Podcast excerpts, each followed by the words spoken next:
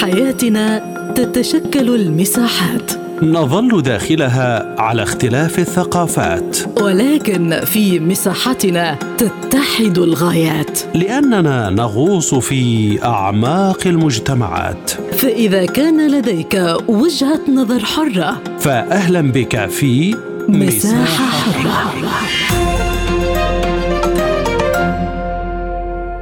أهلا بكم في هذه الحلقة من مساحة حرة معكم فيها عبد الله حميد.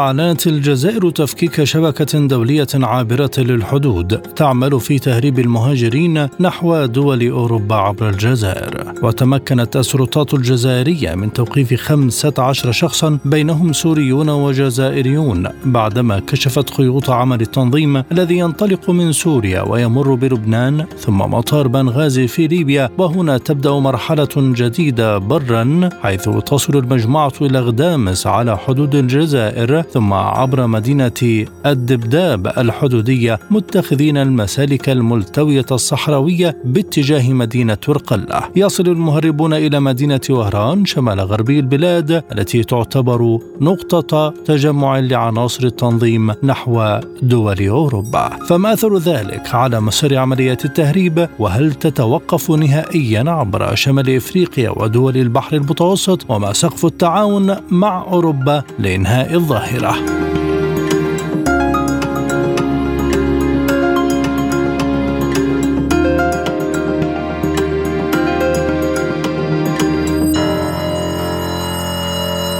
ينضم إلينا من الجزائر حول هذا الموضوع المختص في الشؤون الجيوسياسية وأزمات الهجرة. السيد قاسمي حسن أهلا بك سيدي الكريم. كيف تقيمون اذا ما قامت به السلطات الجزائرية وإعلانها تفكيك شبكة دولية لتهريب المهاجرين نحو أوروبا؟ يعني في الحقيقة يعني الهجرة يعني في يعني الشهور الأخيرة وخاصة ابتداء من سنة 2022 فيه تطور رهيب وخطير من عدد المهاجرين الذين يتنقلون من الساحل إلى شمال أفريقيا بما فيها الجزائر وتونس والمغرب. وهنا يعني فيه يعني شبكات إجرامية عابرة لدول التي يعني تعمل بقوة ولديها إمكانيات يعني كبيرة جدا. وهنا تحاول يعني بكل وسائل يعني وهذا يعني لاحظناه يعني في عدة مناسبات تحاول يعني تهريب يعني المهاجرين من الجزائر إلى إلى جنوب أوروبا. وهنا ربما يعني الجزائر والمصالح الأمنية الجزائرية يعني كانت يعني في المرصاد ولا تزال تحارب يعني بقوة تحارب كل هذه الظواهر اللي ربما تمس امن واستقرار البلدان يعني اللي موجودة يعني على مستوى البحر الأبيض المتوسط. لاحظنا أن الجزائر يعني معرضة معرضة وخاصه على مستوى الحدود الجنوبية اللي وخاصة على مستوى النيجر اللي أصبحت يعني آه يعني أصبحت يعني مقر مقر جهوي على مستوى القارة الإفريقية للتدفق للتدفق الهجرة الغير الشرعية التي ربما يعني على مستوى بلدة يعني اغاديس يعني فيه يعني شبكات قوية شبكات يعني إجرامية والخاصة بتهريب المهاجرين والمتاجرة بالأشخاص تعمل يعني بقوة نحو نحو شمال إفريقيا لتهريب آلاف المهاجرين والوضعية على مستوى أوروبا يعني وضعية أصبحت وضعية أيضا خطيرة جدا ولاحظنا أن سنة 2022 حوالي أكثر من 300 ألف يعني مهاجر وصلت إلى أوروبا بطرق يعني غير شرعية.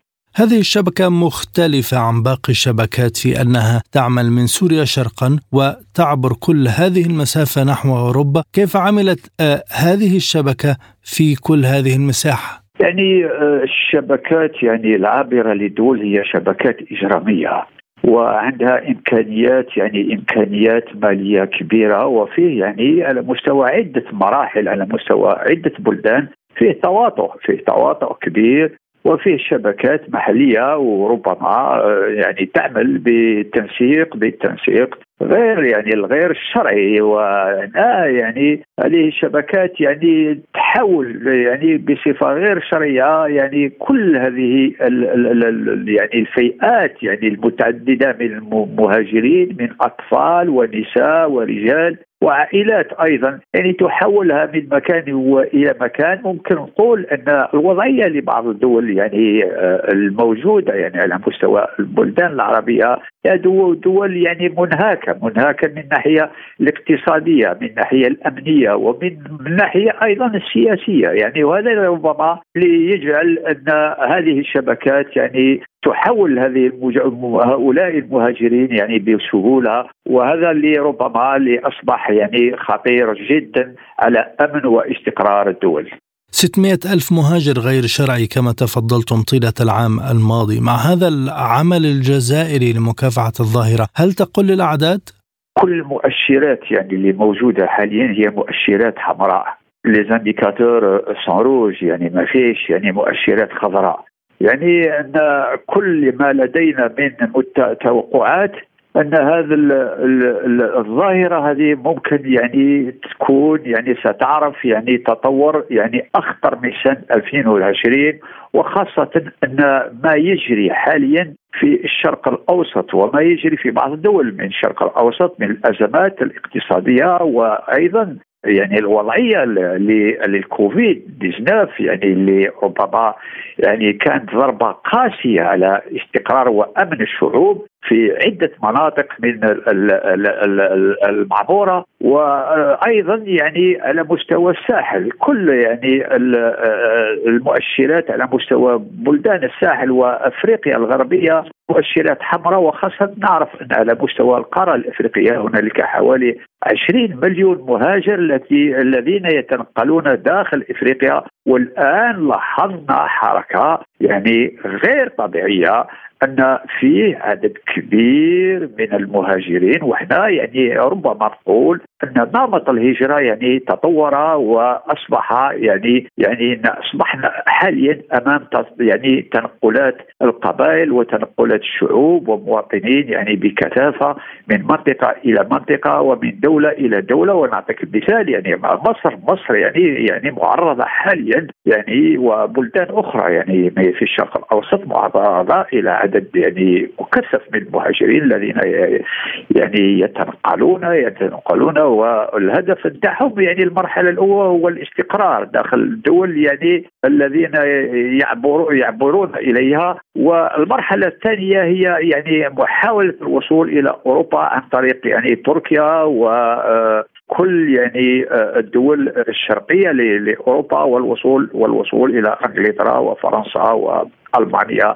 اذا هنا يعني ربما آه، وصلنا إلى مرحلة اللي ممكن يعني ندق يعني ناقوس ناقوس الخطر. يعني وهنا يعني آه، المسألة والإشكالية أصبحت إشكالية اللي ربما تتجاوز إمكانيات الدول وهنا ربما آه، على المنظمات الدولية يعني محاولة يعني ربما حل بعض المشاكل يعني القاعدية اللي وراء كل هذه آه، آه، آه، التذبذبات وهذه التطورات الخطيرة فيما يخص الهجرة، اذا هنا ربما نرجع إلى أهداف يعني الأمم المتحدة إلى أفاق 2030 ولا إلى أفاق 2050 فيما يخص الحكامة، الحكامة الاقتصادية والحكامه يعني اللي عندها علاقة بالتنمية خلق يعني خلق الشغل واستقرار المواطنين في بلدانهم الأصلية.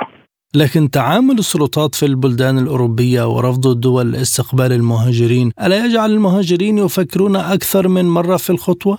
يعني إذا حاولنا يعني نعطي بعض الأفكار الأساسية فيما يخص الاتحاد الأوروبي على مستوى الاتحاد الأوروبي يعني آه، كل يعني القرارات يعني التي اتخذت منذ سنة 2015 إلى يومنا هذا يعني كانت في سبيل يعني خلق يعني الحدود الخارجية لأوروبا بصفة قوية وأخذ إجراءات أيضا ردعية فيما فيما يخص يعني الوصول المهاجرين إلى إلى أوروبا. وأيضا عندنا يعني الملف الآخر وهو فيما يخص ملف المهاجرين يعني المضطهدين اللي موجودين في وضعية إنسانية أو وضعية سياسية خطيرة جدا. أوروبا غلقت كل المنافذ وجعلت يعني من الهجرة يعني صعيبة جدا والتنقل يعني إلى أوروبا أصبح خطير جدا ولاحظنا أن على مستوى البحر الأبيض المتوسط هنالك حوالي أكثر من 20 مليون يعني الذين توفوا يعني في محاولتهم إلى وصول وصول الحدود الحدود الجنوبية الأوروبية. إذا ما هو سقف التعاون بين الجزائر ودول الجوار وأيضا دول جنوب أوروبا في هذا الملف؟ فيما يخص التعاون يعني في الحقيقة يعني ما فيش استراتيجية يعني جهوية أو استراتيجية على مستوى آه يعني مع الاتحاد الأوروبي. الاتحاد الأوروبي الهدف بتاعه الوحيد هو يعني غلق الحدود الخارجية لأوروبا. ولكن الوضعية الموجودة على مستوى يعني بعض الأقاليم فيما يخص الحروب والأزمات وحرب.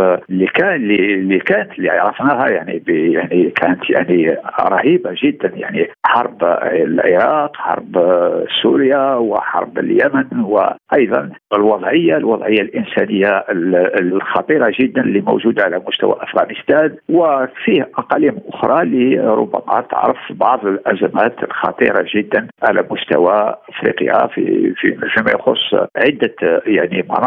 على مستوى الكونغو برازافيل وعلى مستوى لاك تشاد.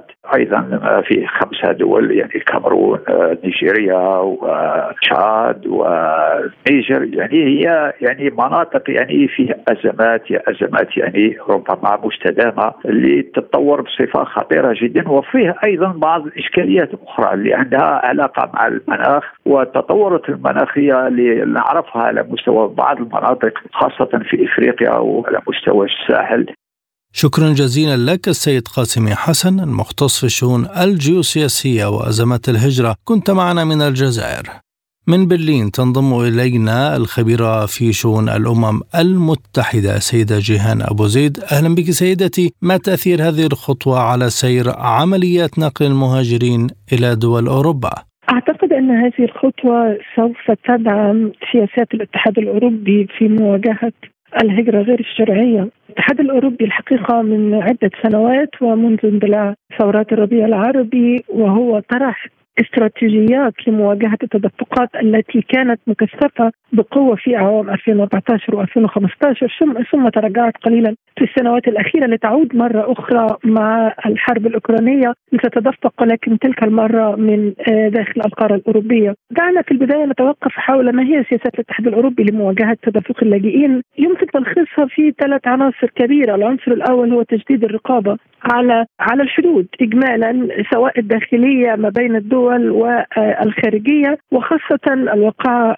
تجاه البحر المتوسط ثم الاستراتيجية الأخرى والتي على ما يبدو أنها مدعومة أيضا ببعض الإغراءات المالية وهي التفاوض والتعامل مع الحكومات في دول شمال إفريقيا بمعنى مصر ليبيا تونس المغرب والجزائر. ونعلم جميعا الزيارات المتكررة من وزراء الخارجية ومن رؤساء الوزراء لتلك الدول تحديدا بشأن ملف الهجرة وبدأت تقدم بعض إغراءات التعاون الاقتصادي من أجل لجم حركة الهجرة. الأمر الآخر أنه من عام 2015 أيضا شاهدنا ما سمي إنشاء صندوق أوروبي من أجل إفريقيا ظنا ومحاولة لحل أمر تدفق اللاجئين من إفريقيا بسبب الأوضاع المتدنية الاقتصادية والاجتماعية والحروب والصراعات في إفريقيا وتفتقت العقليه الأوروبية بأن إنشاء هذا الصندوق ربما من شأنه أن يخفض وسمي صندوق الائتمان الأوروبي للطوارئ من أجل أوروبا استهدافا إلى حل المشكلة من جذورها. وبالطبع الصندوق يقوم بتنفيذ بعض الأنشطة ولكنه في نهاية الأمر لا يعدو عن كونه مبادرة محدودة الأثر. يمكن أن تؤثر في تقليص أعداد قليلة ولكنه لا يستطيع حل المشكلة من جذورها، المشكلة في الأساس هي مشكلة عدم مساواة، هي مشكلة احتلال وسرقه موارد، هي مشكلة تاريخية لها علاقة بجذور الاستعمار ولها علاقة بموازين القوى المختلة في العالم بشكل بشكل كبير.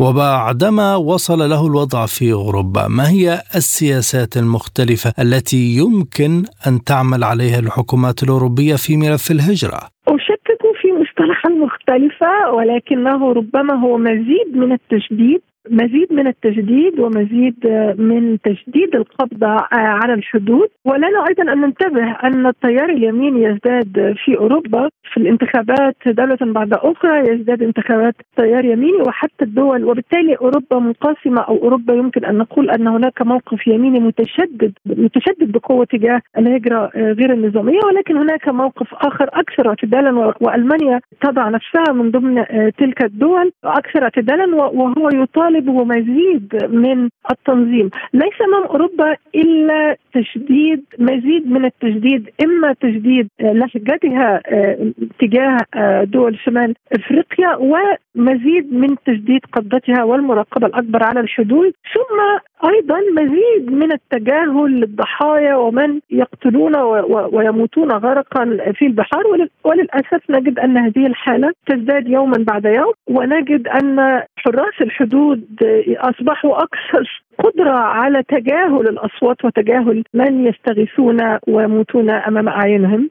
في هذه النقطة الأزمة في تعامل السلطات الغربية مع المهاجرين هو التعامل اللا إنساني مع أوضاع المهاجرين في عرض البحر هل يتغير هذا التعامل برأيك؟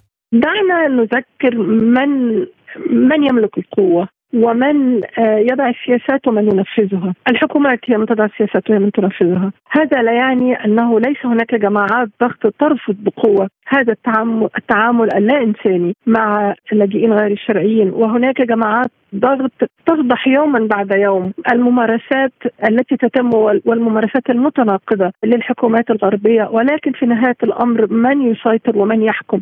خاصة أن أوروبا الآن تعاني معاناة شديدة اقتصادية كل أوروبا على الإطلاق. تعاني معاناة شديدة. أوروبا تدفق إليها فقط في العام الماضي أربعة ملايين فقط من الجارة الأوكرانية. إذا هناك أيضا أزمة أزمة بدأت بتداعيات الاقتصادية لكوفيد 19 ثم تلتها الحرب وما زلنا في خضم التداعيات التي من المرجح أنها ستزداد اذا هناك أيضا ضغوط داخل على القارة الأوروبية من داخلها تدفع إلى التعامل بشكل مختلف مع مواردها وتدفع أيضا للأسف إلى الاستماع إلى أصوات اليمين وإلى أضعاف الأصوات الملوئة التي تطالب بالتعامل بمزيد من الإنسانية مع أفواج اللاجئين والهجرة غير الشرعية. إلى أي مدى تتوقف عمليات التهريب بعد كشف متتالي لتنظيمات مختلفة في دول عربية؟ لا أظن أنه من المتوقع أن تتوقف اطلاقا.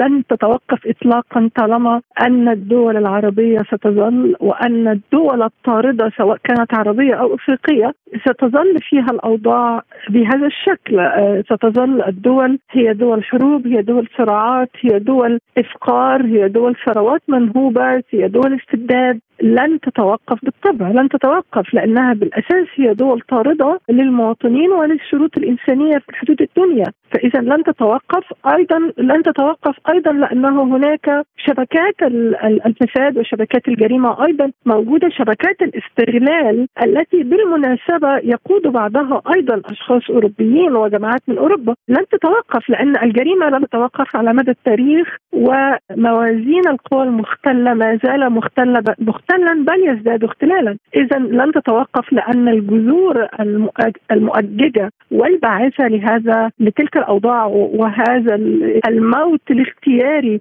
عبر الهجرة آه، غير النظامية ما زال الاسباب كلها ما زالت قائمة وبالتالي لن يتوقف. إذا هل يزيد التفاوض مع الحكومات العربية ودول شمال إفريقيا وأن تطرح مغريات أوروبية أكثر لمواجهة التدفقات؟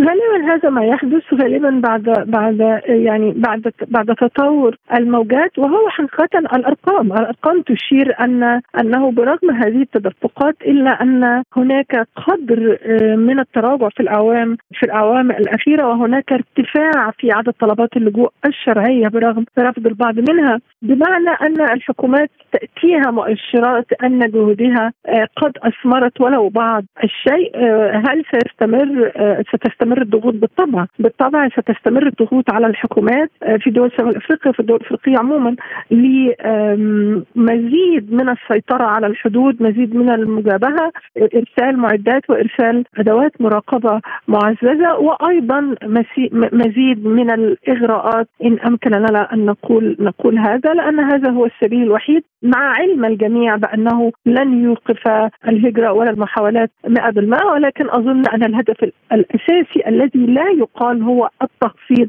وليس المنع نهاية لأن الجميع يعلم أن المنع بشكل كامل هو أمر آه، غير آه، لن يتحقق. شكرا جزيلا لك يا سيدة جيهان أبو زيد الخبيرة في شؤون الأمم المتحدة كنت معنا من برلين من الجزائر أيضا ينضم إلينا أستاذ العلوم السياسية الدكتور عبد الحق بن سادي. أهلا بك سيد الكريم. في أي إطار تعمل السلطات الجزائرية للقضاء على عمل مهرب البشر؟ طبعا مسألة مهرب البشر في الجزائر أخذت أهمية كبيرة.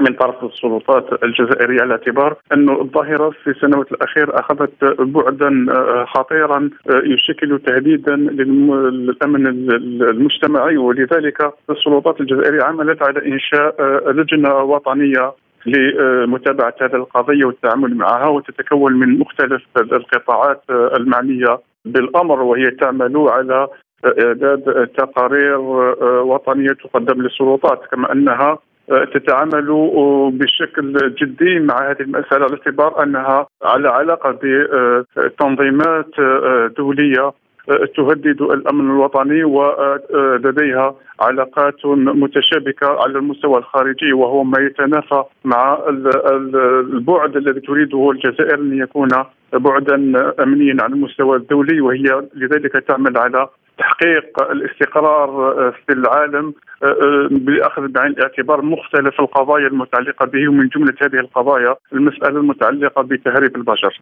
والاتجار بهم. نعم، طيب دكتور يعني طيب دكتور ما هي المكاسب التي تعود على البلاد جراء وقف تدفق المهاجرين غير الشرعيين إلى أوروبا؟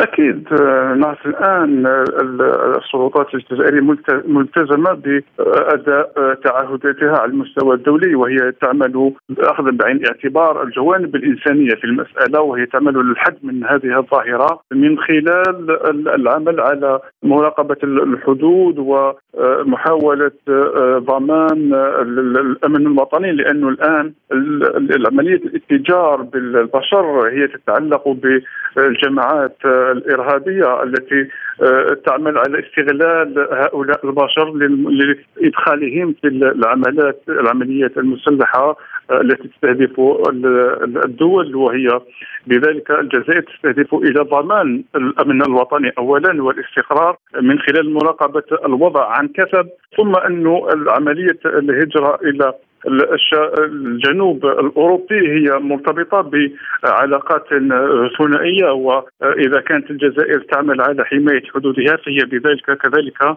تعمل على إسقاط البعد الأمني على المستوى الدولي وعلى مستوى منطقة البحر المتوسط على اعتبار انه هذه العملية تستهدف الأمن الوطني والدولي وهي بذلك ربما تدفع بالسلطات لاتخاذ مختلف الإجراءات التي يمكن أن تحد من هذه الظاهرة بغرض آه، ضمان الاستقرار الدولي. الأمر الآخر انه آه، ما تقوم به الجزائر من مراقبه الهجرة غير الشرعية هي تستهدف كذلك أن تكون الدول المعنية الأوروبية خاصة تكون ملتزمة بتعهداتها وتتحمل مسؤوليتها التاريخية لأن لها علاقه لديها علاقة مباشرة بحالة التخلف التي تعيشها الدول الأفريقية على وجه الخصوص نتيجة الاستعمار الذي عانت منه لسنوات طويلة ويجب أن ننظر إلى المسألة في أحد جوانبها على أنها نتيجة لحالة الاستعمار ومن ثم يتطلب من الدول الأوروبية أن تلتزم بتعهداتها وتتحمل مسؤوليتها التاريخية في التعامل مع هذه الظاهرة وفي محاولة التعاون مع الدول المنطقة بغرض تحريك عملية التنمية والتعاون مع الأنظمة بغرض توفير سبل التنمية والتطور الداخلي. هل سيكون هناك عمل عربي مشترك للقضاء على شبكات التهريب العابرة للحدود؟ في الحقيقة إذا كانت فيه بالنسبة للدول حدود دولية فإنه بالنسبة لهذه الجماعات ليست لها حدود وهي تتعامل مع الدول على اعتبار أنها منطقة مفتوحة ولذلك هناك آه، تنسيق بين مختلف الجماعات العابرة للحدود التي تستهدف الاتجار بالمخدرات وتستهدف الاتجار بالأسلحة وتستهدف كذلك التعامل مع الجماعات المسلحة الإرهابية. ولذلك فهذا الوضع يفرض على الأنظمة أنها تنسق جهودها بغرض التعامل الفعال والجدي مع هذه الظاهرة وهي نلاحظ أنه في السنوات الأخيرة هناك اكتشافات وتعامل بشكل يكون يومي مع هذه الشبكات الدولية. وهو ما يهدد الاستقرار في المنطقة العربية بالكامل وليس دولة دون أخرى. ومن ثم هذا الأمر يقتضي انه يكون هناك تنسيق بين الأجهزة الأمنية والمخابراتية والعمل على تنشيط كذلك الدورة الاقتصادية لأنه الآن الأمر لا يتعلق بالجانب الأمني فقط وإنما هو يتعلق كذلك بالبعد التنموي وهما متلازمين لابد من التعامل معهما بشكل فعال وبجدية. دكتورة ليس من حق المواطنين في المنطقة التنقل إلى مناطق أخرى يرون فيها مستقبلا أفضل في ظل الظروف الحالية. بالفعل طبعا هو الأمر يعني حتى يعني المواثيق الدولية تنص على حرية التنقل ولكن نظرا لتشعب الأمر وتعقده في الميدان لأنه الآن أصبحت الأمر يشكل ضغطا على الكثير من الدول التي تعاني من آه، تخلف وعجز في الجانب الاقتصادي التنموي. كذلك الأمر هذا يشير إلى أنه فيه تهرب من تحمل المسؤولية من طرف الدول الأوروبية خاصة باعتبارها الوجهة الأساسية التي آه، آه، يلجأ إليها المهاجرون. هي لا تريد أن تتحمل مسؤوليتها وتتهرب من تحمل المسؤولية فيما يتعلق باستقبال المهاجرين وهي أكثر من هذا تقوم بإنتقاء استقصائي للمهاجرين حيث أنها تقبل وترحب بالكفاءات وذات المستوى العالي وتتخلى عن الآخرين وهو ما يشكل تمييزا عنصريا يمس بمصداقية هذه الدول. الأمر الآخر أنه لما نتحدث كذلك عن عن عن هذا الموضوع ويقتضي انه يكون فيه تعاون دولي ويكون فيه التزام بالمواثيق الدولية التي تحترم حرية التنقل. الآن نعيش على المستوى الأوروبي خاصة أنه فيه تشديد في عملية منح تأشيرات الدخول وفيه ابتزاز وفي في بعض الأحيان يتم استخدام هذه الورقة للضغط على الدول المتخلفة وهو ما يعني انحراف كبير على المستوى الدولي فيما يتعلق بمبدأ حرية التنقل المواطنين بين مختلف الدول. في المستوى العربي هناك حتى يعني للأسف أنه هناك شروط كذلك تفرضها بعض الدول فيما يتعلق بالحصول على الفيزا وربما تعقيد هذا الوضع يدفع بالآخرين أو بالمهاجرين إلى اختيار الطريق غير النظامي بغرض البحث عن مصادر للحصول على القوت ومصادر لضمان الاستقرار الاجتماعي. وهو ربما يحقق ما يجعل انه هذه المعادلة تبدو على حالة كر وفر حيث أنه فيه أنظمة تشدد الأمر فيما يبحث المواطنون الآخرون عن أي طريق للهجرة والاتجاه نحو الدول المتقدمة بغرض البحث عن مصادر العمل والعيش الحسن. شكرا جزيلا لك دكتور عبد الحق بن سادي أستاذ العلوم السياسية. كنت معنا من الجزائر. شكرا لكم مستمعينا الكرام على حسن المتابعة. نهاية هذه الحلقة. إلى اللقاء.